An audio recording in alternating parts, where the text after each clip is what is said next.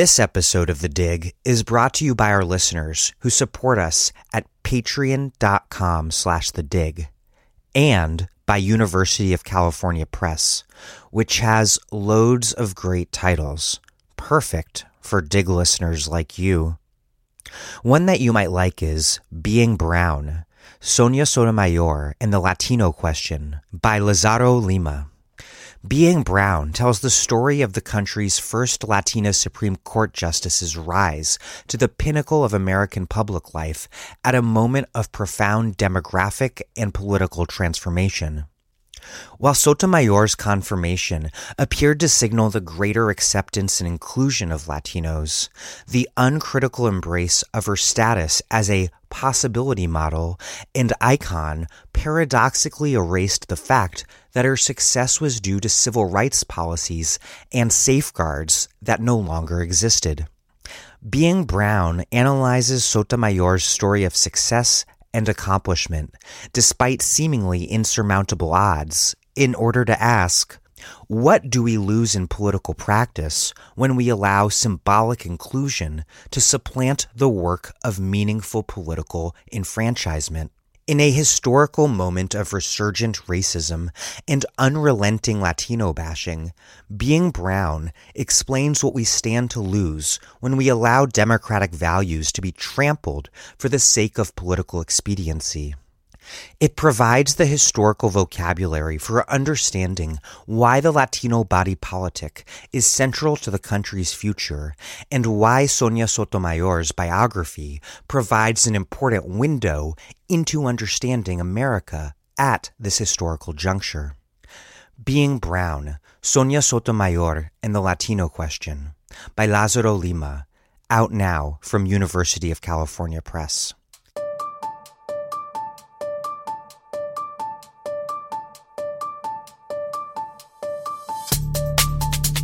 Welcome to The Dig, a podcast from Jacobin Magazine.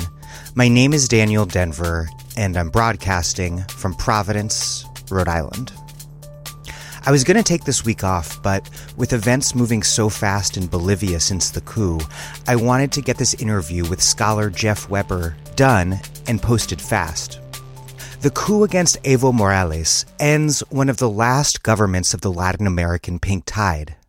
These governments came to power on the strength of militant region wide mass social movements against neoliberalism. And the right wing reaction to them is no doubt a disaster. But with the mass resistance that we're seeing to the coup in Bolivia, the mass protests in Chile, Ecuador, and Colombia, and the plunging approval ratings for Bolsonaro in Brazil, what they all make clear is that their reaction is failing to take solid root. The bad news, then, is that the pink tide's cycle of struggle is coming to an end. The good news, or perhaps just the silver lining, is that the left very much remains in the fight. Today, we in the US left should follow our comrades in Latin America and learn what we can from these recent experiences. Bruno Bosteels writes on Bolivia, quote, now more than ever, the judgments about the facts are inseparable from the prior positions adopted with regard to the questions of how to think and organize today's emancipatory processes. Whether on the basis of the autonomy of the movements or from within the hegemony of the state. Or, but this option seems to be impossible to imagine today, on both fronts at the same time. Bosteels is right. We must indeed imagine and do both and reject any simplistic assessments. If we are to transform society, then social movements and political parties need each other. And in Latin America, they will continue to need one another as they regroup and fight to win power once again. Before we get started, I'd like to remind you very briefly that this show depends on the support of listeners very much like yourself at patreon.com slash the dig. It's only because you make this financially possible that I could bury myself in Bolivia readings all weekend to prepare for this hastily scheduled interview. So I appreciate you all a ton. And if you are listening to this and you love the show and depend on us for in depth analysis, but haven't yet donated, please, right now is a great time to do so. It'll only take a few minutes and we appreciate it immensely. That's P A T R E O N dot com slash the dig. Okay, here's Jeff Webber, whose most recent book is The Last Day of Oppression and the First Day of the Same The Politics and Economics of the New Latin American Left. Beginning in January 2020, he will be a professor in the Department of Politics at York University in Toronto.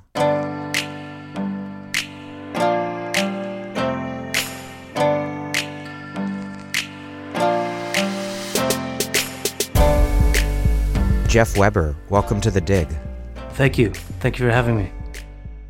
Let's start with what happened on November 10th when the military, quote, suggested that Evo Morales resign. Much of the debate between left and right, and even to some extent within the left, has been over whether it was a coup. Why was it a coup? Why do you think it's important to recognize it as such? And why has that question become so central? The first thing is is that no coups are announced as coups, and they always have some legalese attempting to justify the behavior on those who are carrying it out. This is true of every recent coup in Latin American history, um, and it's true regionally. The key factor here is that you had a right wing destabilization campaign which culminated in first police mutiny, followed by the armed forces commander in chief Williams Kaliman suggesting, in quotation marks, that Morales step down from office. This was followed by the police accompanying the principal protagonist of these recent destabilization events, uh, Luis Fernando Camacho, into the presidential palace where he folded a Bolivian flag on the floor of the presidential palace, placed a Bible on it, and said that God had returned to palace, while outside those of the anti Morales opposition, supporters of Camacho, burned the, the non partisan indigenous Wiphala flag. This was followed by an illegal, uh, two days later, by an illegal promulgation or self declaration of Jeanine Áñez as the president of the, or the interim president of the country. And her uh, legitimacy was immediately, her first meeting was with the commander in chief of the armed forces and the commander in chief of the national police to sanctify her term in presidency you don't get closer to a definition of a coup than what has just transpired. And why has that question become so so central? I think it has become central in the way that from the mainstream and liberal debates and in terms of US foreign policy and the policy of the European Union, Canada, other US allied states in Latin America, they of course want to legitimate uh, the new government, the new regime, and this would not be possible through recognition of this as a unconstitutional break with Bolivian rule. So, as they did in Honduras in 2009, as they did with Fernando Lugo in 2012, as they did with Lula in Brazil in 2016, this was never called a coup. These coups have different variations, but all of them were coups. Some were softer, some were harder. This is a mid range coup, somewhere between Honduras in 2009 and the Brazilian coup of 2016. But they all removed democratically elected presidents. So on the right, the liberal and conservative right, it's fairly straightforward why this was not called a coup, in the sense that they very rarely call coups that they're supporting coups. On the left, it's more complicated, and we will get into this, I'm sure, but the various uh, divisions and disputes by sections of the independent left with the Morales government over recent years meant that there were some forces in the streets, as there frequently are in military coups d'etats, uh, preceded by destabilization in the streets, there were popular sectors certainly involved in this. There were there was a mass element to the protests. And because some of the protesters had legitimate questions about democratization and legitimate sec- sectional disputes with Morales over the last several years, because that was the reason for them being in the streets, they saw this remove his removal as office as somehow an expression of them being in the streets. But the reality is that they had no political significance, no political weight in the character of what was happening over the last several weeks that put this illegitimate government into office. In fact, it was led by the far right, and crucially, without the military acting preceded by the police mutinies, there never would have been a transfer of power. So I think that is the basic background for the contours of the debate.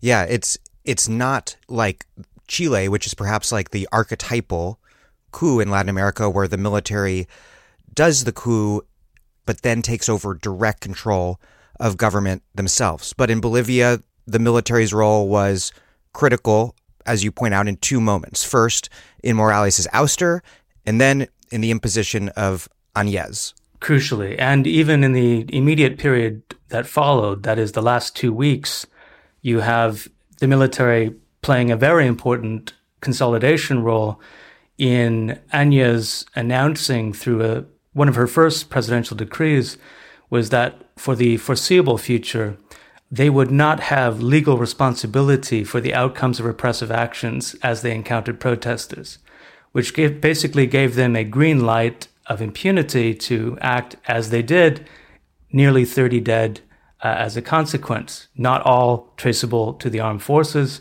but many of these deaths are direct assassinations of civilian pro democracy protesters uh, who had complete legitimacy to be uh, demanding the restoration of democracy in the country. This decree was made on November 14th, and the day after, nine cocaleros, or, or cocoa growers, were shot and killed, I believe, in Cochabamba.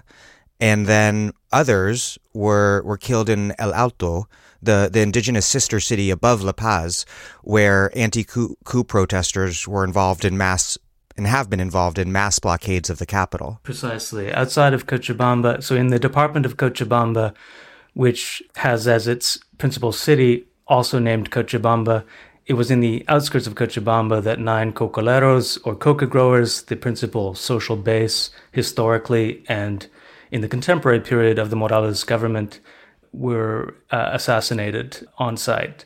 In the case of El Alto, again, a heartland historically of Morales' support, you had a whole series of deaths associated in one particular instance around the blockade that had been erected by pro Morales supporters of a gas plant, uh, which was preventing uh, fuel trucks from taking fuel from El Alto to the sister city of La Paz. It's important to to understand that although these are two technically separate cities, this is one urban conurbation. That, that is, there's no there's no actual border between El Alto and La Paz. So El Alto is more or less a shanty town which sits on the high plateau above La Paz. So this blockade of the uh, of the fuel by Morales protesters, they sent in the military, uh, and predictably a number of deaths uh, followed. It, there are blockades all around that, that basically cut off La Paz from the, the rest of the country by road, but this particular attack was on the blockade around the Senkata gas plant, I believe, which was the same plant that was being blockaded in 2003 during the gas wars, where the government also massacred protesters. That's correct. That's correct. So there are haunting memories of the repression, in particular, of the government of Gonzalo Sanchez de Lozada, uh, one of the most hated presidents of modern Bolivia, for the massacre in 2003 in, in precisely the area that you're talking about. Stepping back a little, what is the overall current state of the protest movement and the repression against it? And in terms of the social movements resisting the coup, what are the core groups involved? And to what degree are they aligned with and coordinating with MAS? And to what degree is it bigger than, than MAS as a political formation? Okay, so let's start with uh, yesterday, November 24th, and then work our way backwards slightly because important developments happened yesterday morning, the, the consequences of which are difficult to parse exactly because of the proximity uh, to the present. But it does seem that yesterday a law was promulgated uh, with unanimous support in both the houses of Congress, that is to say, the MAS, the Movement Towards Socialism Party of Morales, both the senators and the deputies in the Chamber of Chamber of Deputies supported this this law convening new elections within a 120 day period and the first 20 days of that 120 day period there will be a decision as to who will be the new members of the Supreme Electoral Tribunal, which will be decided by the members of the Chamber of Deputies and the Senate. And that new tribunal, with which has to be determined within 20 days, will then announce when the elections are. But within four months, they are supposed to happen. Now, that law that was passed yesterday also says that Vice President Alvaro Garcia Linera and President Evo Morales cannot participate in the new elections. However, the Movement Towards Socialism Party can participate with new candidates. Um, but more than this, the president uh, or the interim coup president Áñez has said that if Morales and Garcia Linera were to return to the country, she says that they are uh, technically allowed to return. They're not going to keep out any Bolivians, but if they do return, they will be charged with terrorism and sedition with sentences of up to 15 to 20 years should they be found guilty.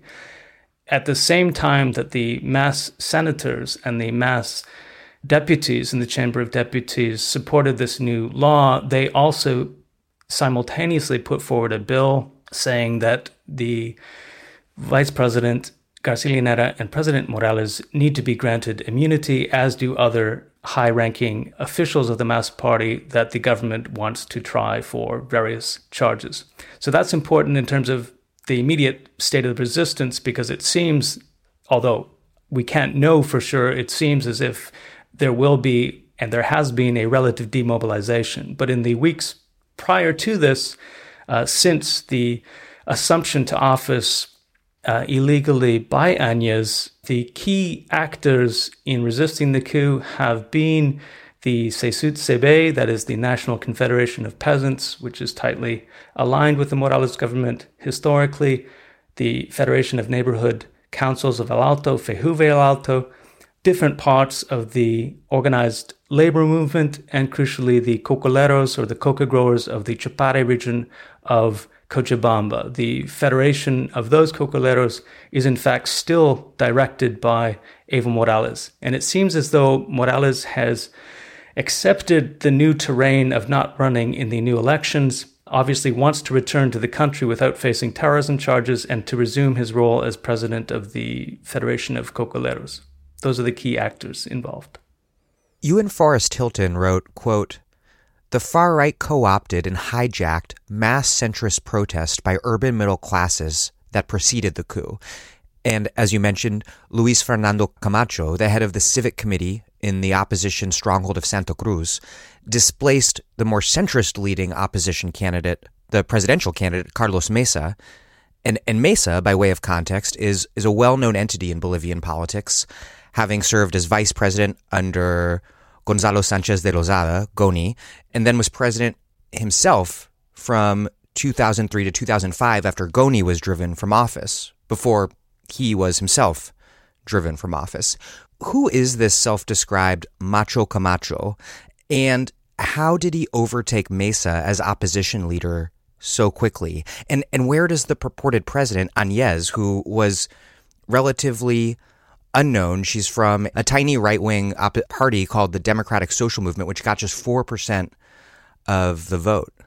Right. Let's start with uh, Macho Camacho and the Macho Camacho effect, as Forrest and I called it in the article you're citing. He is a unknown nobody entity outside of Santa Cruz, which, as you noted, is a heartland of right wing opposition to Morales dating back to uh, the movements that put Morales into place in the 2000 to 2005 left indigenous period of, of revolt that, that preceded Morales in office. During those disputes historically and in the first period of Morales' rule, Santa Cruz was, was center in terms of destabilizing or attempting to destabilize the new administration. A crucial uh, shock troop front for the more officialist Santa Cruz Civic Committee was the shock troop of the Civic Committee, although not formally aligned was the Unión Juvenil Cruceñista or the Cruceño Youth Union, which is a proto fascist group of youth who effectively ran rampage rampages in 2008 against indigenous street vendors in the city of Santa Cruz, beating up and uh, violently attacking and destroying any indigenous opposition.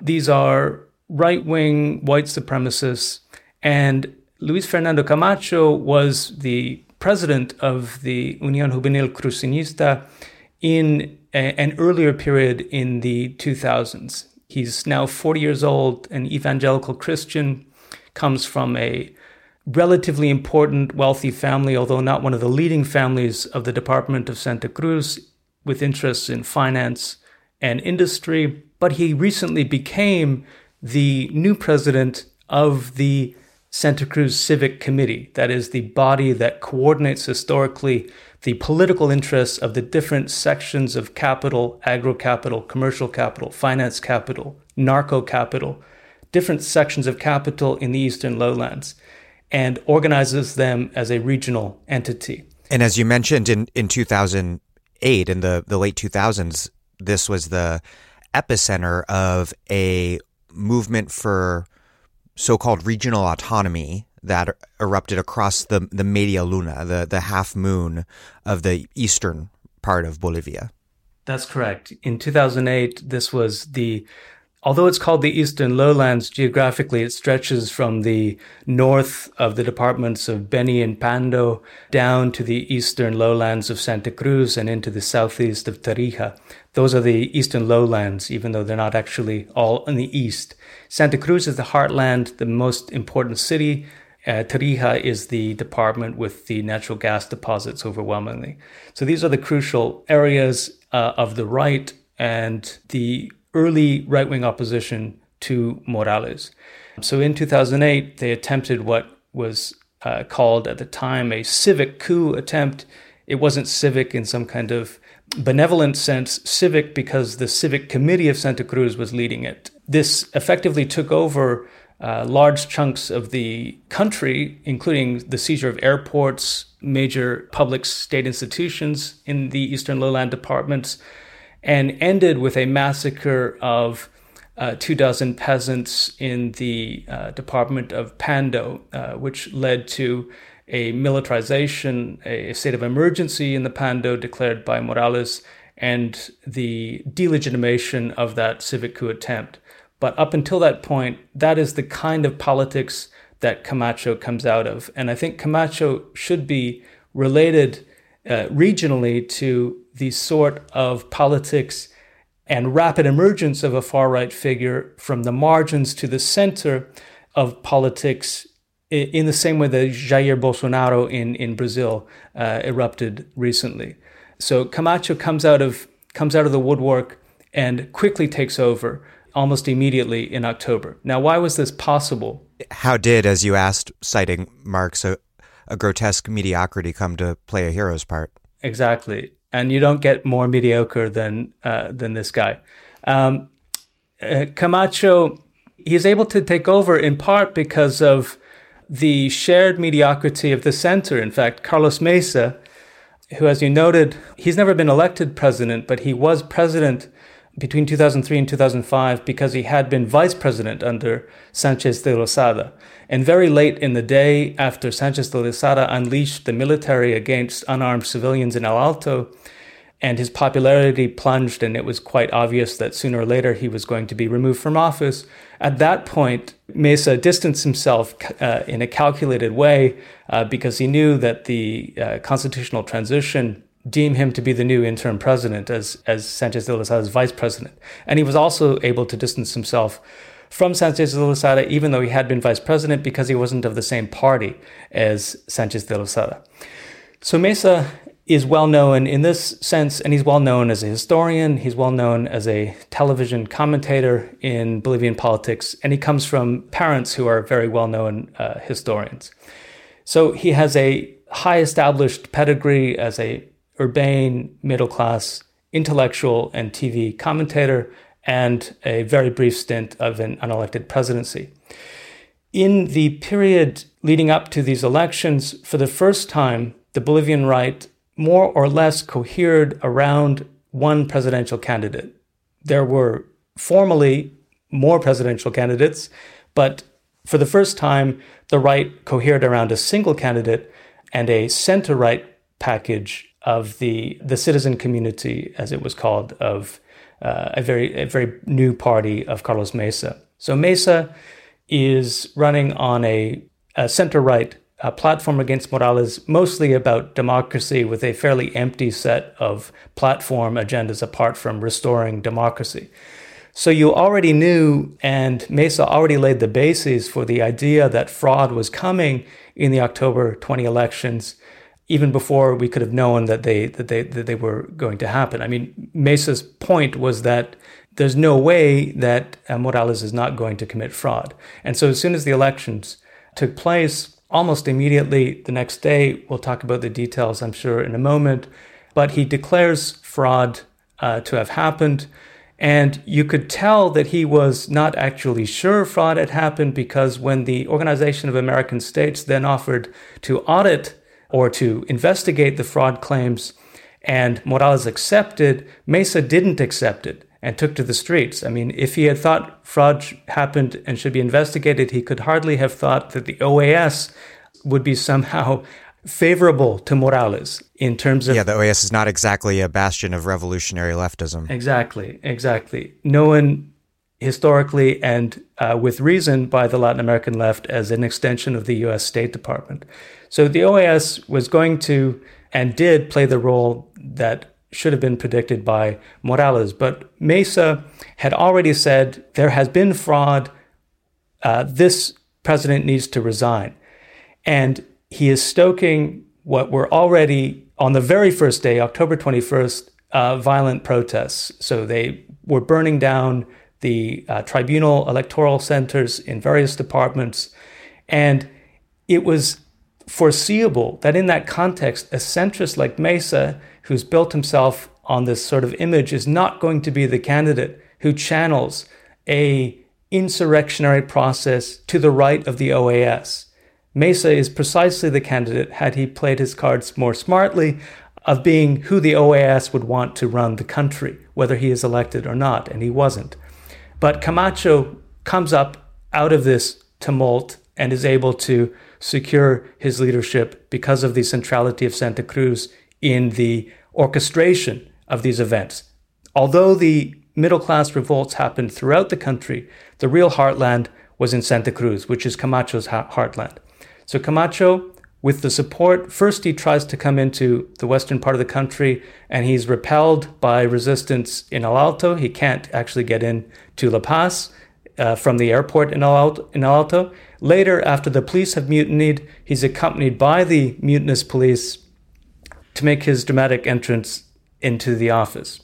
It's important to remember that Camacho appears on the balcony with Añez on her first public expression as the ostensibly new president of Bolivia. And that is together with Marcos Pumari, who is the civic committee leader of Potosi. So this is where and who is indi- who is indigenous Aymara, right? An indigenous Aymara from the southwestern province of Potosi, one of the poorest provinces historically. The uh, famous tin mines uh, historically silver mines. Yeah, one of the poorest places that created some of the greatest wealth in human history. Precisely. So Potosi, and this is another thing that gives the character of the destabilization, destabilizing protests a certain character of a or a popular hue to the character is that the Potosi dynamic with Pumari has to do with a very specific regional dispute that Pumari had and his followers in the department over over future lithium deposit wealth to be accrued by the department or to be accrued by the central state. What extent was the new foreseeable wealth of this new extraction going to go to Potosi to, re- to reverse its, its historical underdevelopment? So it was a marriage of convenience between a popular indigenous leader in the Department of Potosi who gave a credibility that Camacho desperately needed, and then a credibility in turn to Añez, who, as you say, is a, another variation of nobody. Her party has 4% of votes in uh, the previous election. Uh, sorry, in this election, and uh, she's a relatively unknown senator from the Department of Beni, a right wing ultra Catholic, not uh, evangelical by Camacho, but as in Brazil, the right wing Catholics and the right wing evangelicals are finding, in turn, a marriage of convenience. They're singing from the same hymn book these days. Exactly, exactly.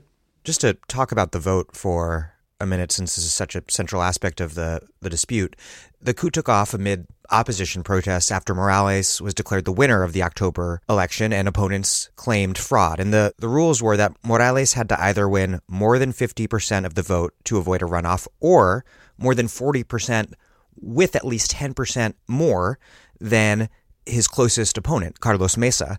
The OAS claimed that the results were improbable.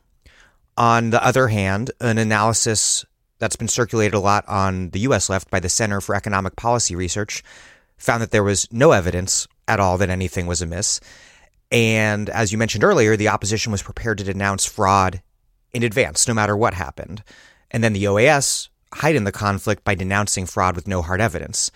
And MAS had always claimed that the votes arriving later on from rural areas that are more strongly pro Morales would put him over the top. But on the other hand, you write that the government provided at least four contradictory explanations of why the so called quick count, there was a quick count versus like the actual tabulation of the votes. That quick count was suspended after it reached 83% of the vote total, which was a major point of dispute. What's your assessment of the vote and the conflict over its legitimacy? Okay, so the first thing to note is that, in fact, the protests against fraud occurred before the official vote had even concluded. This is quite important because what the mobilizations were responding to was exclusively the quick count, which has no legal standing. And this becomes quite important to the rest of the story. So, on the evening of October 20th, the day of the elections, which was a Sunday, that evening, as is usual in its proceedings, the Supreme Electoral Tribunal released what is a transmission of quick count results, which is a it is what it sounds like, a quick count. And once they'd done 80% of the vote counts that evening, they shut down. And when they shut down the live transmission, there was a lead of less than 10%, although very close to 10%, between Morales as the leader and Carlos Mesa as the second candidate. Now, as you say, if there is less than 10%, there needs to be a second round. So, on that basis, the opposition, Carlos Mesa said, it looks like we will have a second round. So we should be celebrating. Likewise, Morales said looks like we won't need a second round because the rural votes will come in. Now, formally, neither of them should have been announcing anything because this was a quick quick count with no legal standing. Now, it turns out that against usual practice, the OAS recommended to the Electoral Tribunal to reopen its live transmission the next day within 22 hours of the time that it closed. At that stage, roughly 96% or thereabouts of the votes had been counted as the quick count procedure, and there was now a distance of slightly more than 10%, meaning we could project no second round. But again, no legal declaration of the end of the elections because there can't be one until there is the official count. It is at this point that the protests go wild around fraud, and unfortunately, the representatives of the Electoral Tribunal do not do any favors to the Morales administration by providing a series of bizarre explanations for, or at least um, different explanations for the same shutdown. One of them being a cybernetic attack or the expectation of one. The vice president of the uh, Electoral Tribunal also resigns because he said he hadn't been asked about shutting it down, although he insisted at the point of resignation that there had been no evidence of a fraud. So, a series of bizarre behaviors, but as the report indicates that you cited by the CEPR of Washington, D.C., they note that it is t- entirely typical behavior. In fact, it's written into their mandate that the Supreme Electoral Tribunal is only to count up to 80% of quick count votes on the first evening, and that shutdown would never have been reopened. Under normal procedures, you would just wait for the official count to come in several days later, often up to a week later. But there already were massive live protests, burning of tribunals, and the notion of fraud had set in without any uh, evidence of the official count. It was at that point that Morales accepts that the OAS should investigate. And the OAS, in this context of already live far right revolts, several days later announces that it sees serious irregularities, the OAS indicates in their report. But they don't provide any evidence for serious irregularities, nor do they provide evidence of fraud. They suggest, they speculate as to a likely fraud, but they are also discussing in the report the non legally standing quick count discrepancies and the probability of whether or not that distance between less than 10% to more than 10% in 22 hours was likely statistically. They suggest that it was improbable. But other statisticians suggest that it was probable, even predictable, based on past patterns of rural votes coming in. But regardless, it has no legal standing, and there's no evidence of fraud. And there is no dispute around the pace with which the results were released in the official count. So the live transmission is steadily released, and there's no evidence of fraud, although they suggest uh, irregularities. But irregularities, the accusation without evidence is highly insufficient to postpone the result of a democratic election. And as you mentioned earlier, the, the OAS played an inflammatory role in delegitimating the help assisting in the delegitimation of the election, and it's often seen throughout the region as an extension of the U.S. State Department. But the U.S. role, if there was one, is something we can't know the truth about right now because whatever it was, if it, if there was a role, is secret. But from what we know about the U.S., is it safe to say that had it seen an opportunity to assist in the coup, that it that it would have done so? I think it's safe to assume that at a minimum, well, we don't need to assume this. What we know already is that the Trump administration is celebrating the absence of Morales in the region. This was expressly declared in his first communique uh, about the matter. So, by at first communique, the, is that a, is that a tweet? I assume. yeah, uh, no. This is the this is the state. Of, uh, this is on his official uh, ah. um, uh, his official response. I, I'm not sure how much earlier he tweeted about it, but the first official response was uh, probably more coherent and said that he was in favor of these events. But what we know, uh, what we do know about recent behavior in Bolivia, even without looking at U.S. roles historically or in the recent past, in the rest of the region, just in Bolivian history and in recent Bolivian history, we have the evidence that came out of the WikiLeaks by the courageous activities of Chelsea Manning they indicate that the US was highly supportive and meeting with civic coup backers of the 2008 destabilization campaign. And we know that the National Endowment for Democracy, the Republican Institute, the USAID, and so on are all institutions which have to publicly declare money going to quote unquote civil society political parties, which are all oppositional in the Bolivian context. Now, the money itself isn't a smoking gun because this is not actually that much money that they declare. And it, and it's also true that historically they don't declare uh, if it's a matter of uh, national security and so on. But we won't know those facts short of a leak uh, of the scale of Chelsea Manning, what happened for a, a long time to come. But we can assume that based on US historical record in Latin America, it was at a minimum happy and likely lending at least the support to say, in the event that you successfully carry out a coup, we will give you democratic cover. I think we can say that that is to be assumed.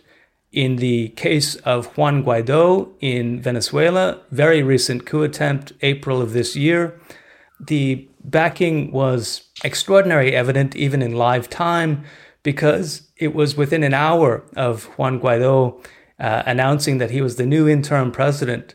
Again, effectively a nobody in politics in Venezuela, declaring himself the interim president of the country.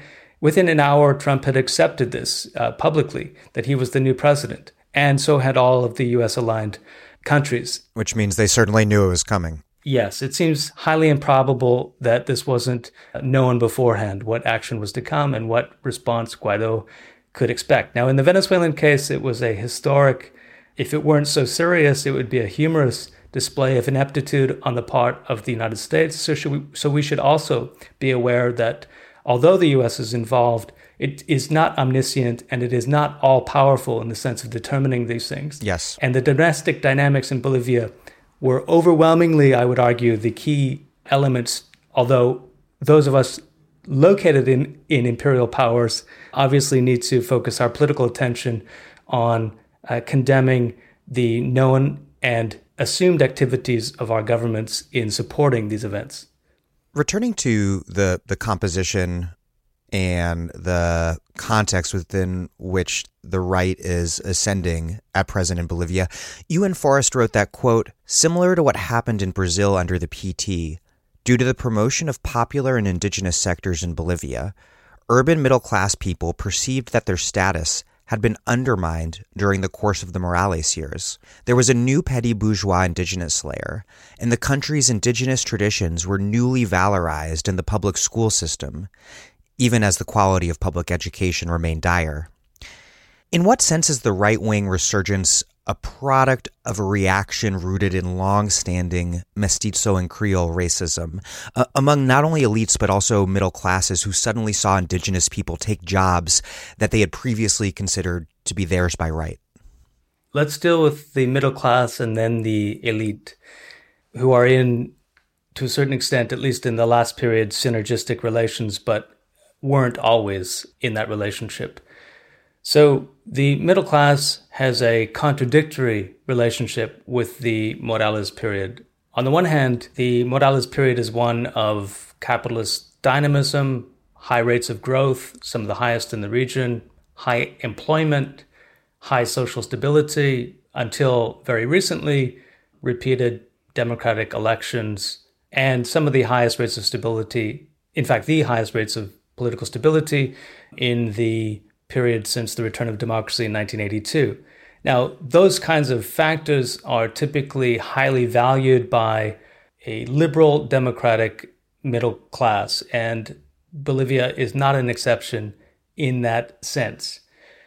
However, there were contradictory dynamics to this, not least because of the particularly racist character of the Bolivian social formation. Bolivia is one of the only countries in Latin America in which a majority of the population as a whole is indigenous, self identified as such, We can discuss the numbers. In 2001, self identification was 62% in that census. In 2012, it drops down to closer to 40% because of a change in numbers, and there are many debates about the self identification figures. But you can say, splitting the difference, roughly half of the country self identifying as indigenous, with the dominant groups being Aymara and Quechua, with several other lowland, lowland indigenous groups and so on there was a historical correlation between indigenous oppression and exploitation of class of the lower echelons of society. And although this is the case in other parts of Latin America, it is exaggerated in the Bolivian scenario. Insofar as you effectively had, uh, for much of the modern period of the Republic since 1825, more or less informal apartheid rule. That is to say, apartheid race relations without them consistently being legalized as such. So consider the analogy of South Africa and the importance of Mandela's election in 1994. You have a similar uh, importance in terms of the question of indigenous oppression for Morales' victory. And whatever one subsequently says about the Morales government that significance has to be acknowledged and put front and center. Now, the middle class, the urban middle class, typically identifies as Creole, that is, of ostensible European ancestry or heritage, or mestizo, as mixed heritage of indigenous and European ancestry. So there's an identification of the middle class being whiter, self identifying as such and being recognized by others as such. This is much more pronounced in the eastern lowlands, where white supremacy is a very sharp feature of society, but it is also true of the western highlands, where the capital is La Paz, and in the valley cities of Cochabamba and so on, with distinctions, but the general trend is this, this basic dynamic. Now, what Morales does is he becomes the first indigenous president, or at least the first president to self identify as indigenous in the country since the founding of the Republic in 1825. And he starts to, among other things, incorporate in a proportional sense indigenous people into the state bureaucracy for the first time. And the state bureaucracy has always been, in modern capitalist Bolivian history, a key source of employment in a country which is relatively uh, lacking in industry and development. Even in times of dynamism, as in the last period, not a lot of industrial growth, which we can talk about. So, a key source of middle class jobs and a key source of their ideology of meritocracy had to do with their social mobility being tied to entry into the state. Now, they were still even disproportionately represented in the state, in the state bureaucracy. But there were greater numbers of indigenous people going in, and there was a sense of the middle class that these people hadn't earned it. They didn't have the same educational backgrounds, even if they did. They didn't have the same meritocratic points of entry. Instead, it was clientelistic relations or affiliation to the ruling party. So that started to grate on the middle class. But the key factor overwhelmingly is the February 2016 uh, referendum. This is what ignites a urban middle class movement against Morales. And that's when Morales, uh, there's a referendum to eliminate term limits, and he narrowly loses it. And then the Constitutional Court says that it would be a violation of someone's rights to limit their terms in office. And it's at this moment, it seems like the middle class really breaks from him. And the middle class has been, seems like this key pivot point because it comes over during the early 2000s social mobilizations and then is, is, is won over to MAS for quite a while. Exactly. Yes. Uh, so there was, at least portions of it. Right. So there was in the process of 2000 to 2005, which we'll return to, but just to mention the middle class aspect of this, over the latter part of that period, particularly in the period of violence by Sanchez de Lozada, the middle class was uncharacteristically radicalized. That is, it joined the popular classes in protests against what was seen to be a completely illegitimate government. And it did so even behind and the likelihood of an indigenous person becoming president for the first time. So the middle class had been radicalized. It doesn't mean that they ever saw in Evo Morales uh, themselves or uh, an expression of their interests, but for a period, the middle class was radicalized. And even when it distanced itself from that radicalism, so had Morales as a government. And there was capitalist dynamism happening in the country, and there were reasons to be optimistic as a middle class person. Now, the February 2016 referendum was crucial because of the commitment to the proceduralism of liberal democracy and this idea of corruption and anti corruption and anti nepotism as a key catalyzing force of the rightward drift of the middle class in country after country in recent years in Latin America. And Bolivia is no exception in this dynamic. The catalyst is the 2016 referendum, which they see as Morales using his influence within the electoral tribunal to uh, render a legally dubious decision that his rights are being violated, which was an appeal to an American convention to which the Bolivian state is a signatory. But it is true and very obvious that the Bolivian constitution says that you have two terms in office, two consecutive terms as your maximum in office. Now, Morales was allowed three terms because after his first term, a new constitution was introduced in 2009. So his term so the first 20, term didn't count right under the so, new constitution. Right. So in the constitutional rules, he was uh, relatively uncontroversially. This would be his, well, excuse me, it was very controversial. The right didn't like this idea that this was not his second term, but they learned to live with it. But when he was going to go for a fourth term, this became a major problem for the middle class. They start a movement around this, uh, named after the date of February 21st, the F21 movement, which was a overwhelmingly urban middle class, attempting to make him illegible to run as the candidate of the MAS. Now, interesting to note, however, that Luis Almagro, the general secretary of the OAS, the same general secretary who played the role in the recent events, accepted that Morales could run in the elections and accepted the constitutionality of those elections. So we can have legal debates about, more importantly, in my view, political debates that Morales ought to have taken the popular will of the 51%, whether he was legally obliged to or not. But that is a debate to be had, a political one. But it is patently the case that the middle class is set off by this dynamic. Now, the elite question, which you mentioned, is a slightly longer and more complicated story, as is its relationship to the middle class. The original response of the different sections of capital in the different regions of the country to Morales' being elected with 54% of the vote in 2005 and coming to office in January 2006 was absolute horror uh, at the prospect. They had no idea what he was going to implement, how radical this was going to be.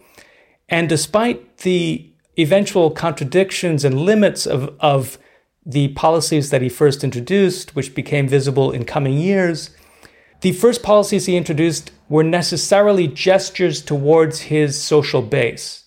And those were the nationalization of gas, or what seemed to be the nationalization of gas in 2006, the institution of a constituent assembly process, and gestures towards the beginning of an agrarian reform program. And the Eastern lowland elites in particular reacted to this extremely vociferously, although they were politically very weak, in my view, at the beginning of the term in 2006. They nonetheless responded with hysteria at the idea of an indigenous, what they thought of as an illiterate, enumerate president ruling our country and stealing our land, and so on and so forth, in traditional racist vocabulary of the Bolivian ruling class. This section of the population, mostly around agrarian interests, natural gas interests, finance, and so on, They organized through the Civic Committee of Santa Cruz in alliance with the civic committees of other parts of the Media Luna departments that we've mentioned, Pando, Beni, Tarija. And they eventually, in the next two years, are able to move from a position of weakness to a position of relative strength in 2008 and, and attempt to both undermine the Constituent Assembly process, make it impossible to run, attempt to create a completely uh, unstable situation for the government, and with the interest of ousting him. Now, they knew that they could not oust him at a national level because they had no political leverage at this point. They were completely politically discredited because of their alliances with Sanchez de Lozada and the violence of his regime. But they opportunistically attached themselves to the idea of regional autonomy. Now, in my view, they were never interested in actual independence. This was merely a holding pattern to rebuild themselves in an effort to reconquer the national state, which inv- which while destabilizing the Morales government. Exactly. But when that process ends in disaster for them, following the Pando massacre, in which the governor of Pando, one of their one of the right-wing destabilization campaign's key proponents, when he was uh, imprisoned for his role in facilitating that massacre, that movement was delegitimized, and there started to be almost immediately uh, splits within the ruling class in the eastern lowlands. And these splits became even more decisive once they failed to prevent the new constitution from being established in 2009. There was a popular referendum, 67 I think it's 67%. It's high 60s in support of that referendum, in a popular referendum uh, in 2009. And they saw that as them being politically defeated. There was no future for a destabilization campaign of the kind they'd been attempting. And in that moment, key sections of agribusiness in particular part ways with the Santa Cruz Civic Committee and start to make gestures of a pact with Morales. And Morales, over the next three years, including decisively under the impetus of the Vice President Alvaro Garcia Linera, orchestrate a new arrangement, a set of agreements with large agrarian capital in the East and their interests. And according to Pablo Stefanoni, Garcia Linera was eyeing this as the way to get out of the political conflict of the early 2000s from from early on. This sort of I don't know how to say it in English. Like I think it's like in Spanish, salida pactada, uh, pacted right. exit. Pacted exit. Yeah, there's probably a nicer way, but yeah, exactly. So Garcia Linera had this idea. I think there are two elements to Garcia Linera's thought on this matter. One is an overestimation, in my view, although it's a counterfactual question that you can't demonstrate to be true. But I think there are reasons to believe that Garcia Linera overestimated the political strength of the hard right in the eastern lowlands. They certainly had economic power, they certainly had investment power, but in my view, they had been completely discredited and had no known ties in the military sufficient to carry out a coup. If there was going to be a coup, it would have happened in either in 2003 or in 2005 when the military could have provided easier legal justification or constitutional justification for their actions. Because it has to be noted that both Sanchez de Lozada and Carlos Mesa were constitutional presidents in a liberal democratic order whose mandates were cut short by popular mobilization. The military could have, if it was in a position to, uh, intervened and said, We're not going to accept this break in mandate we're taking over, and provided some kind of constitutional justification. We've seen this in various patterns in the past in other cases. Because they didn't do that, it suggests that they didn't have the capacities to do so, or the right didn't have sufficient influence in the leading, leading sectors of the military to carry it out. Uh, because the right obviously very much wanted to prevent Morales from coming to office, and they weren't able to. So, in the first part of the Morales administration, Garcia Linera is decisive in overrepresenting, in my view, the threat of what an audacious package of reform in terms of agrarian reform would have been responded with. What Garcia said was if we let the landless rural workers movement, for example, simply occupy occupy large landholdings and then give it legal credence after the fact, which they could have done constitutionally. But he said, no, we can't do this because there will be a military coup. There will be Chile in 1973. We need to already enter into negotiations and move carefully and uh, and pragmatically so as not to quickly immediately undermine the long term project. And it's important to point out that Garcia Linera, for those who don't know, was not only Evo's vice president, but is an important Marxist thinker in his own right. Exactly.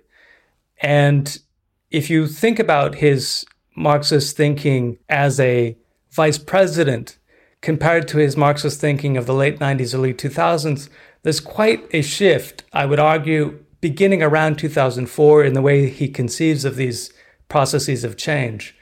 So the first element, as I suggested, was this idea of an overestimation of the political capacities of the right to undermine any audacious move by the Morales government.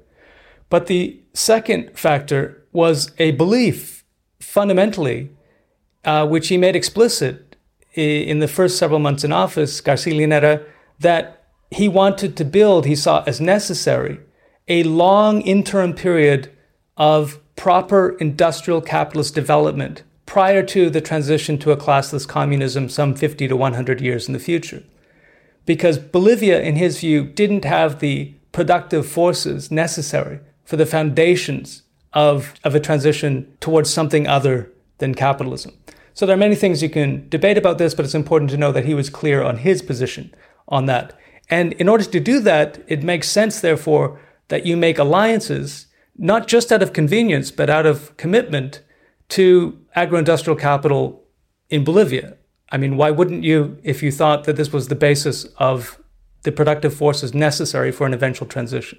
And not only for the sake of an eventual transition, but to immediately secure resource rents that were redistributed to to the poor. And this dynamic, you write, it led to tremendous declines in poverty, high growth rates, a remarkably stable macroeconomic situation, and for quite a long time, huge electoral majorities. But but critically, you also note that it also meant the deeper entrenchment of Bolivia's subordinated place at the bottom of the, the capitalist world system, where it has been since the Spanish were making their incredible riches from the silver mines of Potosi. Exactly. Except the one thing that I would note is that the rents were not coming so much from agrarian capital as they were from hydrocarbon capital. Gas. Um, yeah, gas in particular. That was the key for the extraordinary revenue boom. So there were sort of two different packs with capital then. There was the one with, with agro-industrialists, which was more of a seen which Garcia Linera and, and Morales saw as more of a political pact, and then the gas pact, which was more just to secure resource rents to meet the immediate redistribution demands from Morales's majority popular base. Those were sort of two separate things. Two separate things, and you can assume in good faith that Garcia Linera and Morales and the developmental team behind them, uh, focusing on economics, it wasn't merely a pact of convenience with hydrocarbon capital or gas capital. It was also part of a larger strategy of what they said they hoped and what there's no reason to believe that they didn't actually believe to be true was the industrialization of gas. Now, that didn't happen, but it was certainly an attempt. Now, nationalization, it's important to point out exactly what it was without going into great detail. What happened in 2006 would never have been called nationalization in any earlier period of, say, the import substitution industrialization phase of Latin America. So there certainly, at to start off with was no expropriation without compensation whatsoever. To the extent that there was any uh, appropriation, this was with compensation. But the key factors in the negotiations were a renegotiation with multinational oil capital, gas capital, such that the rents and royalties going to the state were higher. There was also the condition of the reestablishment of the YPFB as a national state enterprise, although on a very much smaller scale than it had been prior to its privatization in 1996 under the first administration of Gonzalo Sanchez de Lozada. And that was was the state gas company. Right, the YPFB state gas company. Now, the fact of the matter is in Bolivia at the moment is that, and this was true throughout the Morales period, is that upper stream activities, that is exploration and production, are overwhelmingly continue be, to be dominated by multinational capital. We can argue whether this was necessary, how necessary, and so on, but we should recognize that this is the case because some people believe that the national gas company is somehow conducting exploration and production. All of the multinational capital that was there before Morales was there during Morales, and they enjoyed net profitability during the during the high boom. In fact, er, more higher net profitability than they did in the 1990s. The downstream activity, commercialization, and to a very small extent, refining activities is being done by the YPFB, the national state oil, uh, oil, and gas company, on a much smaller scale than earlier, as I suggested. But what was key in terms of effects on the overarching economy was that this was taking place in an extraordinary commodity boom driven by Chinese dynamism in the world market, Chinese industrialization, driving up the prices of not just natural gas, but also Bolivian minerals, Bolivian soya projects, products for uh, export, and so on, as animal feed to China. But the gas prices were linked to the overall oil prices, which were being driven up by Chinese industrialization. And so even a relatively modest spike in royalties and taxes to more or less the median level of these taxes in the natural gas and oil industry internationally from very, very low levels meant a huge uptick in revenue to the state and huge, huge consequences for other circuits of capital. That is, other sections of capital which actually create employment, construction, manufacturing to the degree that it, that it exists, infrastructure projects, all of that employment, in addition to providing the funds for cash transfer programs, which already existed in the neoliberal period, but were primed with heavy influx of this new revenue. The obvious problem with this, or one of the problems, is that the continuity of that model is contingent on the continuity of high commodity prices. And if you want to make any bet in Latin American history, it's not on the continuity of high commodity prices in the international market. And the global crisis of 2008 slowly reverberates into Bolivia in ways that we're still coming to terms with. But I think it's important as a factor and very much underappreciated in most commentary because of the surface appearance of growth in recent years that Bolivia wasn't affected by the crisis and that this has nothing to do with the coup. Well, let me ask you about that because the Latin American pink tide from Venezuela and Ecuador to Bolivia and Brazil had the, the good fortune of, for many years, coinciding with this commodities boom, the commodities super cycle. But then when the boom started to go bust, I believe beginning with agricultural prices in 2012 and then oil in 2014, it pushed left governments across the region into crisis and helped bring the right to power, but not until recently, at least in Bolivia. Why was Bolivia better able to weather the boom going bust than other pink tide governments? And in what, given that this we are talking about a commodity boom that starts to crash seven years ago now, what role can we see that playing, the downturn in commodity prices playing in what's happening today in Bolivia? That's a very good question. It has a number of facets. The first is the general trend in the region and then positioning Bolivia inside of that. The general trend, I think, is captured in what Eduardo Gudynas, the Uruguayan political economist and political ecologist, has called the compensatory state. And that is to say that center left and left governments coming to office in and around 2003 to the mid 2000s, including in the case of Bolivia, it's very important that they come to office in a period of renewed capitalist dynamism because what brought them to office was, in fact, an extraordinary wave of protests coming out of a period of economic crisis, very, very deep neoliberal crisis in the region between 1998 and 2002. Obviously, with distinctions between different countries, but as a general trend, particularly in South America, the worst crisis since the debt crisis of the early 1980s. And Bolivia was a part of that.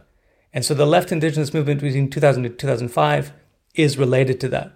So Morales coming into office not in that period of crisis, but in a period of renewed capitalist dynamism, high natural gas oil rents, high agro agro commodity rents, high mining mineral rents, and so on, means that, to a certain degree, Bolivia, like other states governed by the left and center left, and even to a certain degree, states governed by the right, were able to avoid or to minimize for a temporary period very important class questions. That is to say, for a period, you could allow for high profitability for multinational capital, high returns for finance, domestically and internationally, operating in your country, and you could have quite dramatic improvements in poverty, income inequality, and other factors. And Bolivia was a at the leading edge of those gains. It wasn't just a mechanistic economic dynamic, it was important the role that they played in terms of the increases in royalties and taxes, but obviously this wouldn't have been able to happen in the way that it did without a commodities boom. Now, the class questions that were able to be temporarily avoided were brought sharply to, to bear on politics and the so called end of the cycle of the pink tide in other parts of the region, in South America in particular, because center left and left governments made a bet that in a situation of declining state revenue, they said, for example, Dilma Rousseff's second administration in Brazil, we can effectively count on our social bases continuing to back us because there's no other choice. But we need to signal credibility to finance capital. And in order to, to do that, Dilma Rousseff introduces a neoclassical minister of finance, one of the leading bankers in the country precisely after she had just run on an electoral campaign of one of the most left wing electoral campaigns of her presidency. And what this does is it starts to lose the base of support by the popular classes for the PT, and it doesn't signal credibility. Without winning over capital. Right. And in Bolivia, you have a comparable but distinct situation, even though many people are so far missing it. And I'm not pretending that I can see into the future, but you see the dynamics already at play. Now, the first political distinction is that rather than introduce austerity immediately, as Rousseff did in the context of crisis, or almost immediately, the Morales administration, beginning in 2014, as gas prices begin to fall, draw instead on incredibly accumulated foreign reserves, totally without precedent, without precedent in Bolivian history. So the average in the preceding decades was a maximum between one and two billion dollars in US dollars foreign reserves. There were 15 billion in 2014 in Bolivia to draw on. Every year since 2014, there has been a $2 billion reduction in those foreign reserves to keep up the pace of foreign, uh, sorry, of public spending on infrastructure and social programs and so on, in order to avoid that question of dealing with the declining revenue of the problem of the commodities boom coming to an end. And at the same time, the currency remains overvalued, imports remain cheap, therefore, extending and intensifying a commercial imbalance in terms of trade, in which the value of exports continues to go down and the value of imports continues to go up. And uh, the indebtedness of the Bolivian uh, government is also going up. I'm not suggesting, therefore, that you are in a sharp crisis as you are in Brazil a few years ago and to this day, but in a situation of declining revenues and that basic dynamic, what this said to capital was precisely that this period of learning to live with Morales is over. In the first period, we didn't want him. We tried to destabilize him. In the middle period, we learned to live with the political reality so long as net profitabilities were high. Now the crisis is starting to bear in Bolivia. We want austerity. We want that austerity transferred onto the onto the poor, onto the popular classes, and we want our conditions of profitability renewed. And that is necessary for that to happen. So this is where the dynamics of the the beginnings of a disintegration of the relationship with capital, which was always temporary and a pacted agreement with Morales. It wasn't somehow a natural home for capital in any sense. But this was an important dynamic. And it's also true that the Bolivian case was sheltered for a period from the immediate effects of the commodity crisis in a way which is which will be unsustainable in the future. And that is because of guaranteed natural gas prices to its two main export export countries uh, based on long which they had l- locked in at the height of the, exactly. The so in our because those countries wanted to secure natural gas supply from Bolivia, which gave Bolivia leverage to, to lock in long term prices. Exactly. And so this is going under in terms of the relationship with Argentina, both because the agreement is coming to an end, but also because of the discovery through fracking of natural gas resources in Argentina itself. So there's no reason to expect a kind of continuity in this in this area. And in Brazil, with economic stagnation very much undercutting the right wing government, the far right government of Bolsonaro, and his hostility to uh, Bolivia, there are reasons to believe that the amount of gas and value of gas going to Brazil is also going to be undercut, already has been undercut. So, all of these dynamics are just to suggest that we wouldn't want to overestimate the way in which Bolivia has somehow managed its way through Keynesian policies out of the crisis. This was a, in my view, a naive, naive response of certain social democratic economists about Argentina in an earlier period, about Brazil in an earlier period. There is no way to, through Keynesianism, to manage your way out of a world capitalist crisis. And this is no exception in a weak peripheral state of Bolivia. And there will be very serious political consequences as it comes home. This is Sarah Jaffe, and you are listening to The Dig with Daniel Denvir, my favorite podcast for thoughtful discussions on the U.S. left and beyond. And you can support it on patreon.com. This episode of The Dig is brought to you by our listeners who support us at patreon.com and by Verso Books, which has loads of great left wing titles, perfect for Dig listeners like you. One that you might like is How to Be an Anti Capitalist in the 21st Century by Erik Olin Wright, with an afterword by Michael Burawoy. Capitalism has transformed the world and increased our productivity, but at the cost of enormous human suffering. Our shared values, equality and fairness, democracy and freedom, community and solidarity, can provide both the basis for a critique of capitalism and help to guide us toward a socialist and democratic society. Erik Olin Wright has distilled decades of work into this concise and tightly argued manifesto, analyzing the varieties of anti capitalism, assessing different strategic approaches, and laying the foundations for society dedicated to human flourishing. How to be an anti capitalist in the 21st century is an urgent and powerful argument for socialism, and an unparalleled guide to help us get there. Another world is possible. How to be an anti capitalist in the 21st century by Erik Olin Wright, with an afterword by Michael Burawoy. Out now from Verso Books.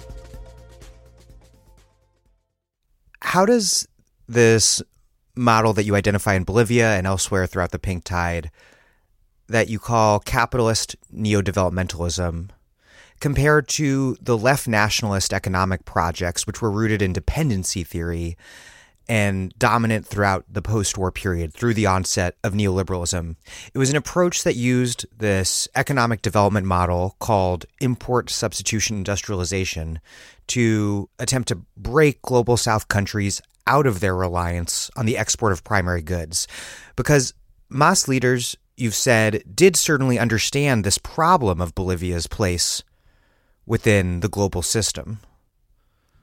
The comparison to the ISI period of classical developmentalism in the post war era is a crucial one, I think, because it indicates some of the structural distinctions between now and then, both in the region and in terms of developments of the world economy. The first thing to note is that even ISI, import substitution industrialization, as a program of development which was very much rooted in this idea, even before dependency theory of the United Nations Economic Commission for Latin America and the Caribbean, their notion of structuralism, which was significantly less radical than dependency theory, but was nonetheless the root of this idea. the successes and limitations of ISI as a way of regulating capitalist development in the periphery was highly uneven even at the high point of ISI. So you have quite industrialized countries like Argentina, Brazil, Mexico by the end of that period, but Bolivia never really went through the similar classical period. It went through what Bolivians identify as the closest approximation to this, which was the nationalist populist program of development that came out of the 1952 revolution, but that was mainly state owned enterprises being established in primary export parts of the economy. At the time, like Comibol. Exactly. The state owned mining company. Right. The tin mining company. And there was also the nationalization of oil before natural gas deposits were discovered. Oil was not a huge part of the economy, but an important facet. Uh, tin was much more important. But both of these were not industrialized in the same way as, you know, the creation of an auto industry in Brazil. So the first thing to think about is the unevenness of the ISA, ISI project, even at its classical stage in Latin American history. The fact is that the ISI model in Latin America took place during a period of extraordinary and unusual expansion of the world market in what is so called the golden age of capitalism, the post war period. And those rates of growth on the international market, although they're often seen as the measure to which we should compare other phases of world capitalist history, is actually quite outside the patterns of the last 200 years of capitalist development. In other words, there has been no period in world capitalist development as dynamic in expansionary terms as the post war period. And it seems pretty clear from a lot of available evidence that there never will be again. I agree with that. So, the way I understand the neo developmental project in places like Bolivia and in those places that were more industrialized in the classical period, like Brazil and Argentina as two obvious neighbors to Bolivia, is that the neo developmental projects of the Morales government, of the Kirchner governments in Argentina, of the PT governments under Lula and Rousseff to a lesser degree in Brazil, those neo developmental projects were occurring within the constraints of an international context of neoliberal globalization, which fundamentally reorganized patterns of production, manufacturing, the international division of labor, the rise of China. So there is no sense in which one can return to this classical period as a developmental strategy, even if it were desirable. And I think there are reasons to suggest it wouldn't be. But even if it were desirable, that strategy of ISI is not going to play out in the same way as it did, given the fundamental changes in the world economy. That does not mean that there is nothing states can do, or there is nothing more appropriately that movements can do to force states in certain directions. I mean, in, in, in other words, ISI's limits were, were set by the post war Fordist global system, whereas neo-developmentalism has been constrained by neoliberalism, and those are much sharper constraints. Yes, exactly. There, there's a tricky thing about assessing not only Bolivia but the legacy of the pink tide as a whole, which is determining why they failed to break more decisively with their position in the global capitalist order. Because the, the observation that they did fail to do so leaves unanswered the important question of why? Was it because it's extremely hard for a poor and subordinated country to break out, or because of political mistakes or shortcomings, or maybe both? In, in other words, was MAS's failure to actually create socialism a reflection of an ideological and political problem that led Morales to make certain choices rather than others? Or, or was Morales, like, like other governments, simply hemmed in by giant systemic forces beyond his control. especially given the pressing redistributive demands and the necessity of resource rents to meet them. Could could Morales have broken out while also delivering those very real immediate material gains? Right. I think all of those factors that you mentioned are important. In terms of determining in kind of order of importance a series of counterfactuals about what might have happened, which is necessary if we're going to treat history politically and not teleologically as preordained and determined.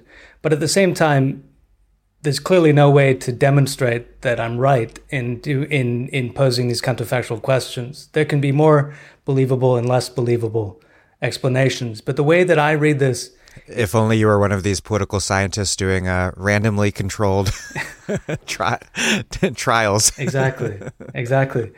So there are no natural experiments in looking at history, but we can try to think of we can try to think of the most important factors. And for me, the way to turn this question into its most interesting form is to not begin with the failure or success of state policy by governments in a technocratic sense, but to think of the ways that the balance of forces in society necessary to achieve more transformative change can be or can be released or are constrained under various circumstances, which will then have effects in terms of technical policy, but it will also make what is possible not a technical question, but a political question in some senses, or a combination of these factors.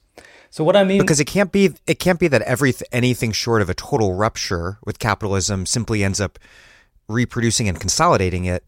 The question is what sort of radical reforms make society more socialist while opening possibilities through the transformation of the balance of power for more radical transformation. Right.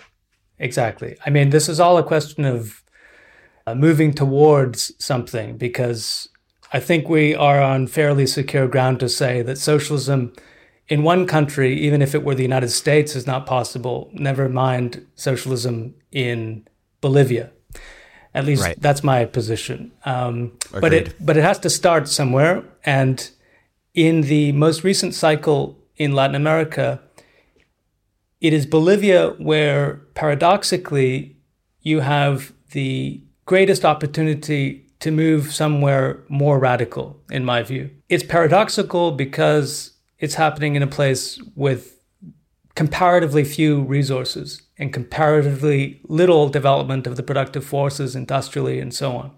But what is unique about Bolivia is that it had an unparalleled level of mobilization, self organization of the popular classes, both rural and urban, independent, autonomous, militant, with a section of it which was explicitly anti capitalist and anti colonial in, a com- in what I've called a combined liberation struggle. The notion that you can't get out of indigenous oppression in a racialized form of capitalism as it's developed in Bolivia without confronting capitalism because these are intimately imbricated with one another.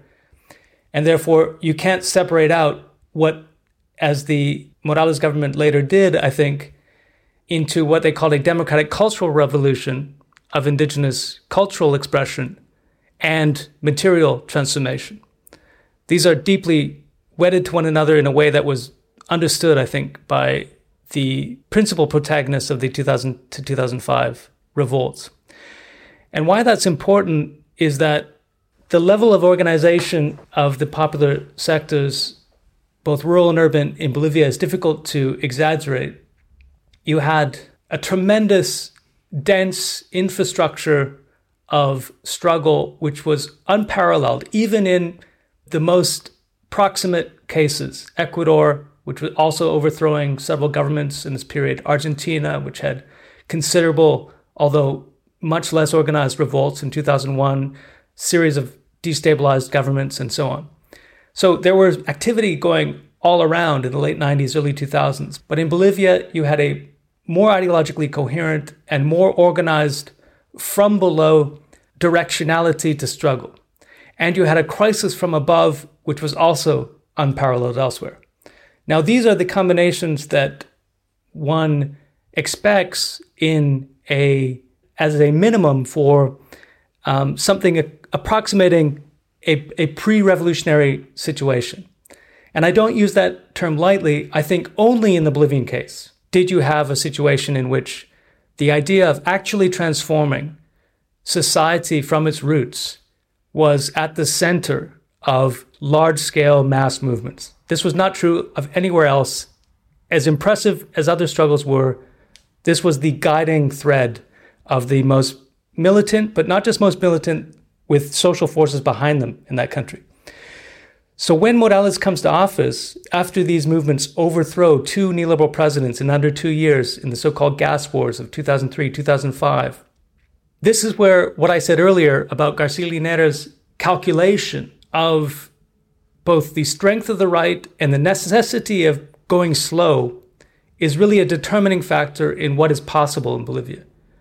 Because the Morales government has tremendous credibility, tremendous popular credibility when they come to office, and they go about slowly incorporating and decapitating the key independent movements that brought them to office. And they become operatives within the state apparatus. Those leaders lose their relationship with the rank and file, and the movements become engaged over time in a clientelistic relationship with the governing party, which is more and more confused with the state and access to the distribution of gas rents. Now, I'm not suggesting there's any easy solution to what might have happened or what political decisions the Morales government could have taken.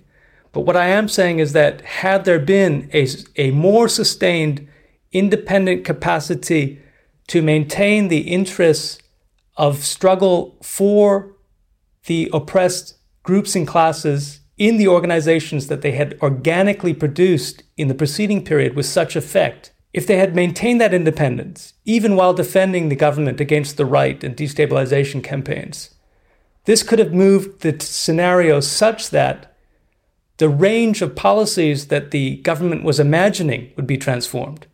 So, this is no longer a technical question exclusively, but also just what is possible on the political horizon.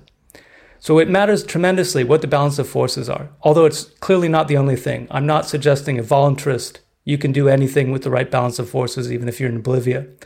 But what I'm also saying is that even though only Bolivia was in what could be closely approximating a pre revolutionary situation in 2003, 2005, had that movement gone further and deeper in ways I'm suggesting, with the with retaining those independent capacities and pushing them further. This would have had ricochet effects elsewhere. And this is where we get quite in quite shaky ground because the counterfactual becomes if it had happened here, then what would have happened here, then what would have happened there.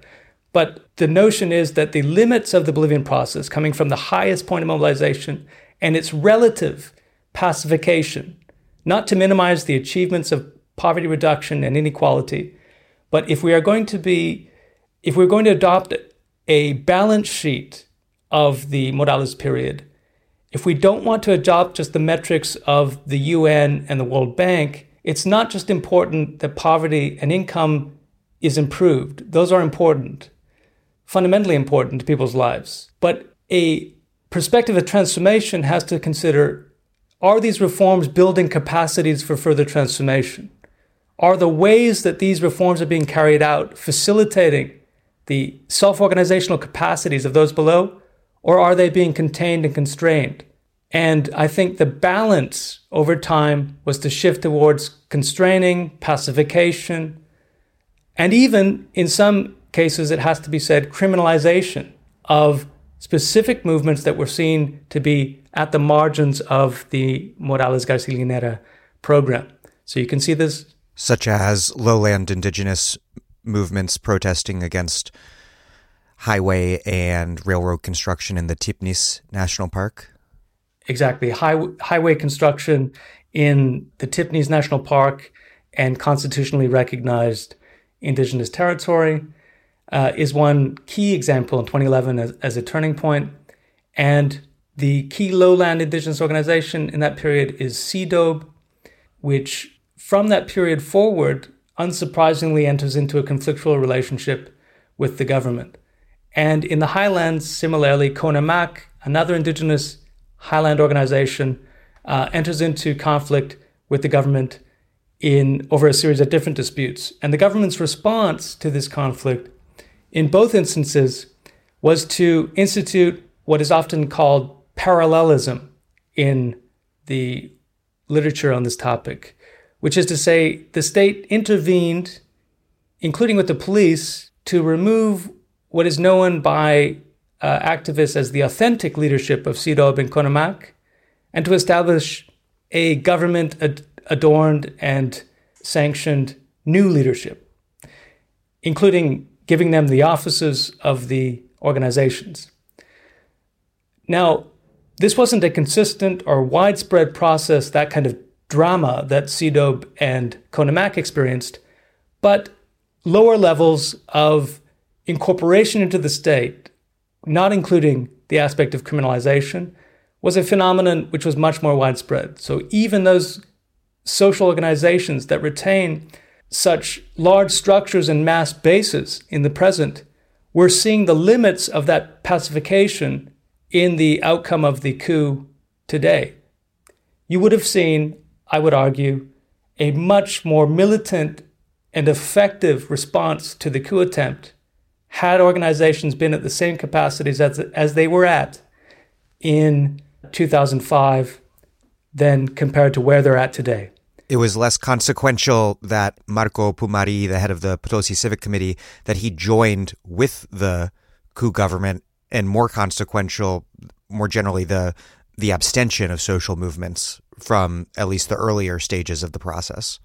Exactly, and the fact that you can see quite early on in the process the realistic evaluation of Garcia Linera and Morales and those mass representatives who retain positions in the Senate and the Chamber of Deputies, because remember, even though a coup had taken place, they retained majorities in these two houses of Congress.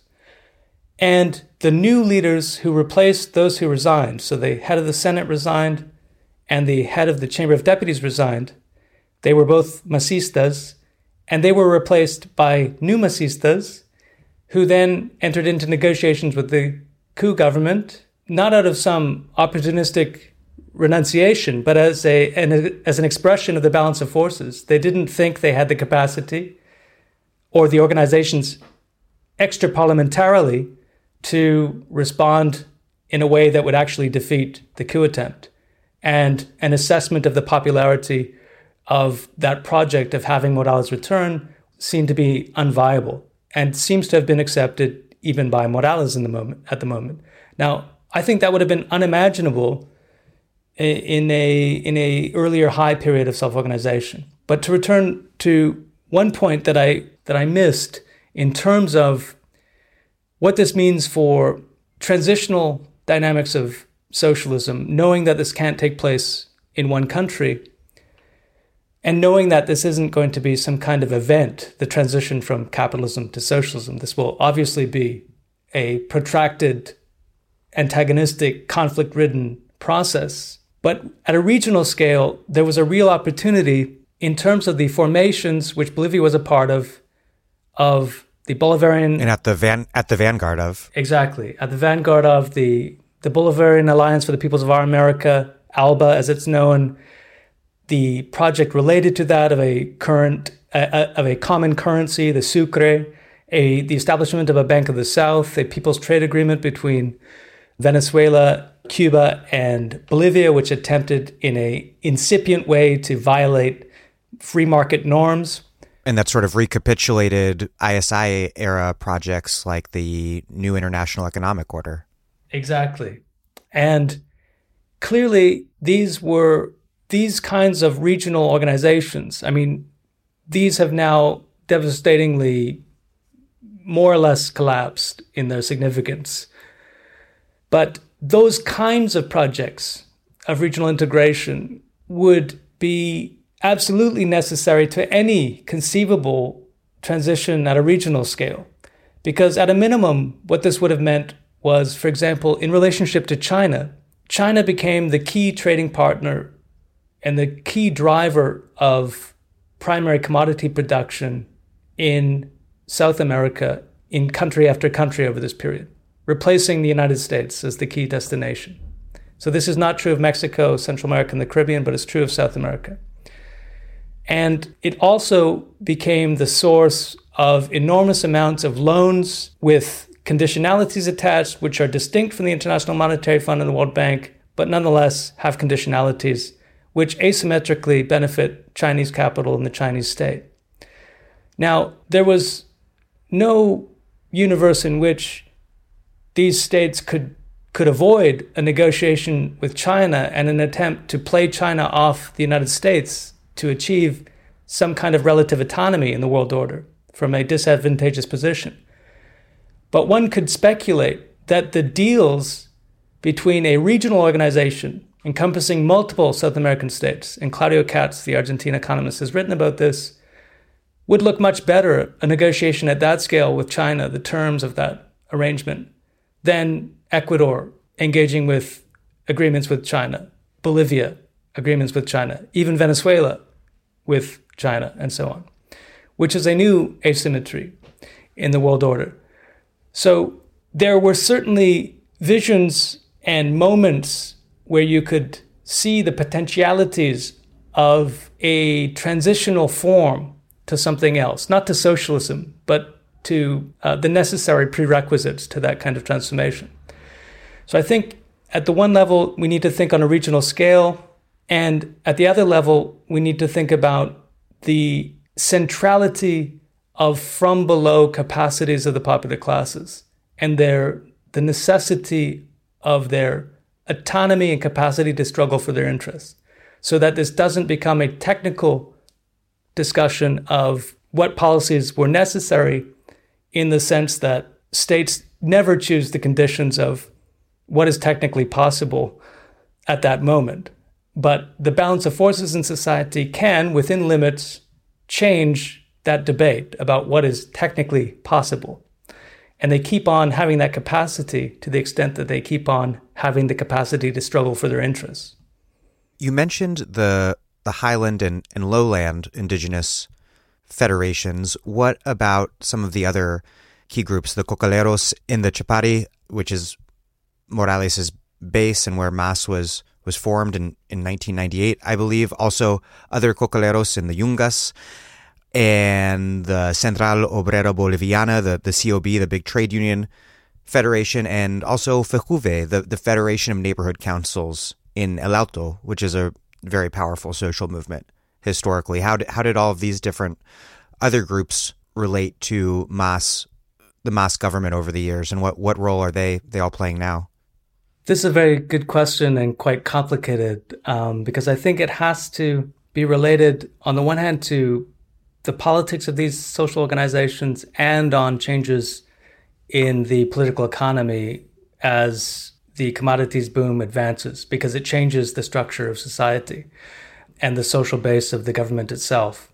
So, on the first question of politics, the CSUTCB, which is the key peasant organization, remains tightly aligned with the government in terms of the majoritarian element of it. So there are small other peasant organizations such as the Ponchos Rojos or the Red Ponchos of Aymara indigenous radicalism around Achacachi in the Department of La Paz, famously historically associated with Felipe Quispe and others, radical Indianista leaders.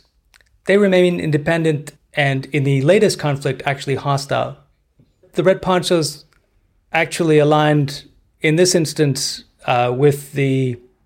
They were incorporated into this right wing captured movement against Morales as another popular element. But CB as a institution, the main body, was deeply wedded to this government throughout, but it lost its its independent capacities to sustain a struggle even for critical elements of agrarian reform. FEJUVE El Alto, the Federation of Neighborhood Councils of El Alto, was debilitated because of extreme fragmentation. At some points, there were somewhere around five different fejuves in El Alto itself because of the disputation about how to relate to the Morales government. Nonetheless, in the conflict over the coup, those political disagreements overwhelmingly were, and correctly, I think, overcome to defend Morales against a right wing anti democratic coup attempt. But there were some neighborhoods, even in El Alto, some federations of neighbors that didn't participate in the defense of Morales, which is quite striking. The COB, the Bolivian uh, Workers' Central, has been deeply aligned with the government for the last the last five or six years of its life. In the early period, there was more conflictual relations, strikes, and so on. But the leadership of the COB has fundamentally aligned with the Morales government in a way that lost its capacity even to carry out minimal strike activity during the Morales period, despite several occasions when there were legitimate reasons to do so.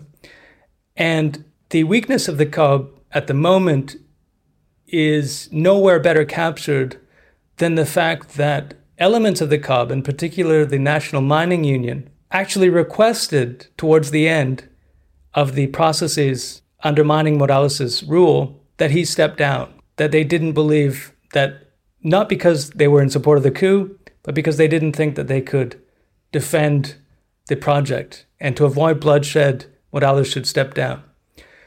The cocaleros are in the Chapare region are tightly, tightly connected to the government and often, unfortunately, pitted against other lowland indigenous groups now in political battles and so on, having to do with the relationship between CIDOB and the government and the Tipnis conflict and the conflicting interests between the Cocaleros and their desires to expand their land titles and so on into other indigenous territories and indigenous groups who are attempting to stop that from happening. And the Cocaleros in the Chapare region, however, came out decisively for Morales, but the Cocaleros in the Yungas were in a separate dispute with Morales and were active in the as a popular element in the destabilization. So the overall story is one of relative weakness, some moments of open opposition by certain social organizations that I've mentioned, and those organizations closest to the government being highly weakened over and hollowed out over the last 14 year period of Morales' rule. Now that the, the coup government has turned out to be so clearly right wing and, and is engaging in such massive repression, and that MAS remains the, at least at the time of the election, the most popular political force in the country, is there a possibility that this new situation might help unify a, a left that became fragmented at by the end of of Morales' tenure?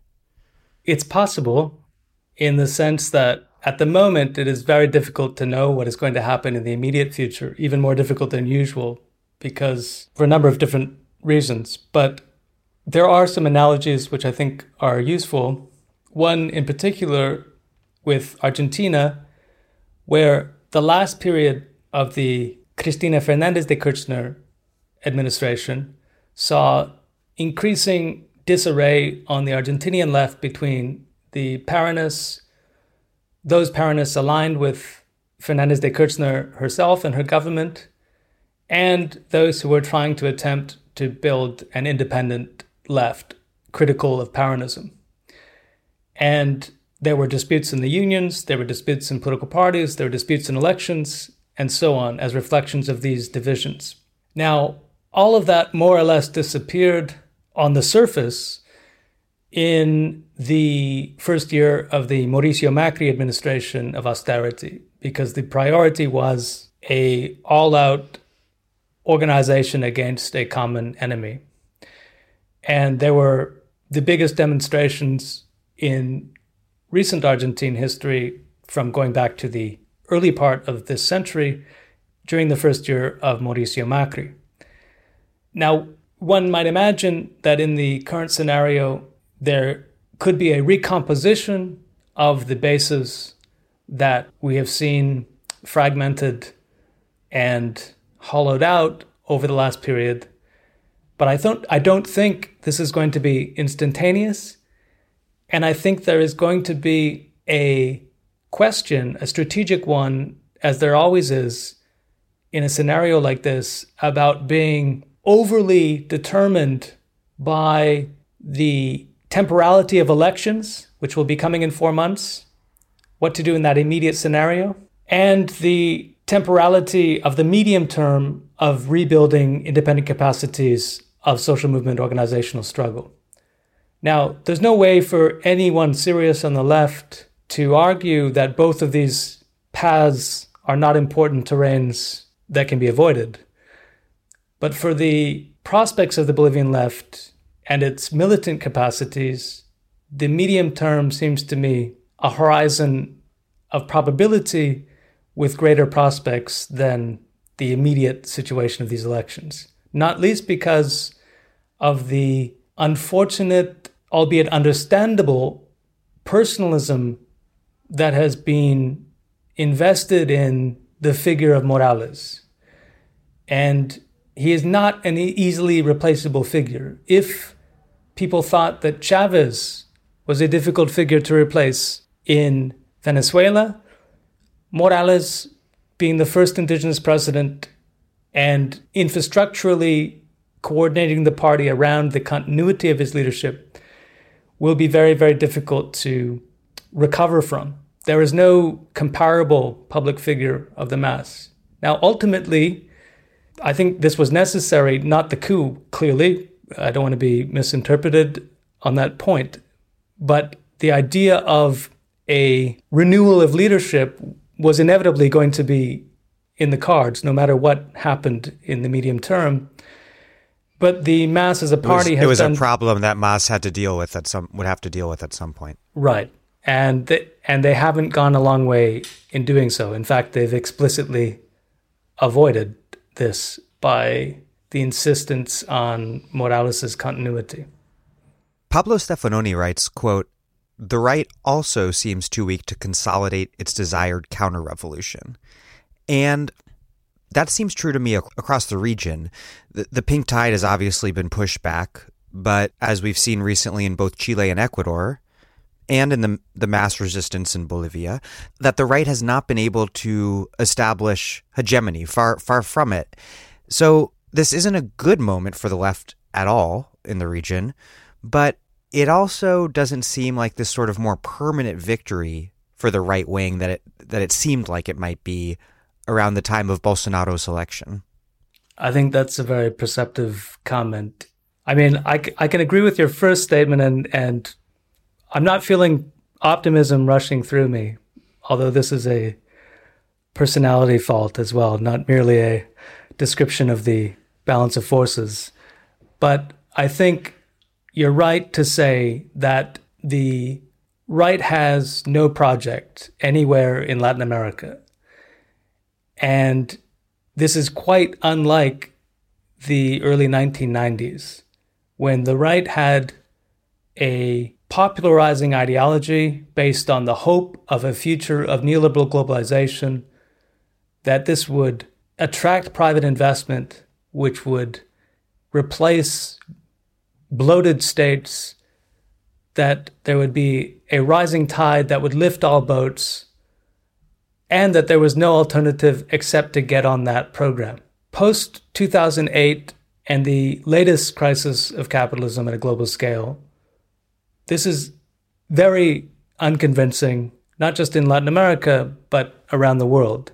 And in Latin America, how this is unfolding is that both the center left and to a certain degree the left who were in office in different countries have been undermined in their capacities to rule in a hegemonic sense. This is why I would insist on the end of the cycle thesis. It's true that it's the end of the cycle even where the left is still in office. Maduro is still in office in Venezuela. It would be wrong to suggest that Venezuela is in some high point of left transformation. The former vice president of Rafael Correa is in office in Ecuador, and he's presently one of the most right wing presidents in the region, facing off with popular revolt. So there's an end of the cycle of a certain kind of left attached to the limits of the pink tide. And we can say that, and we need to say that, even as we accept the gains that were made during that period of the high point of the pink tide. But unless we understand the limits and contradictions of that pink tide period, we can't hope to explain the dynamism of new rights. And by dynamism, I want to say that there's a new attraction to new rights of different kinds. But you can say that as well while saying what you pointed out so clearly that there is no project once they come to office. What kind of project does Añez have? She has no project. What kind of project did Carlos Mesa have? No project. What kind of project did Mauricio Macri have? No project. Bolsonaro is in historically low popularity levels in Brazil. In Colombia, just now, we have protests adding on to those against Piñera in Chile and those in Ecuador against Moreno. Duque. Right, Duque in, in, in Colombia. So I think we need to relate this back again to the question of the world market and Latin America's position in it, because it helps to explain why they don't have a project. Because it's important, despite all of the recurring talk at times over the last decade or so of recovery in the United States, recovery in the Eurozone, recovery in China, there's been no recovery. And there's finally a recognition, even by mainstream economists, of a period without obvious end of secular stagnation. So, whether you want to build a left project, which we do, or a right project, which they do, it will have to be transformational and in a different setting, responding to the new terrain. And in my view, that means a more serious theorization of what it means to be an anti capitalist today and anti systemic, which is the only way to realistically grapple with the state of the world in the terrain in which people are located, wherever you are. In Latin America, it's adapting to the dynamics of that world situation as they play out in the very specific locales that you find yourself in. Well, Jeff Webber, thank you very much. Thank you very much for having me.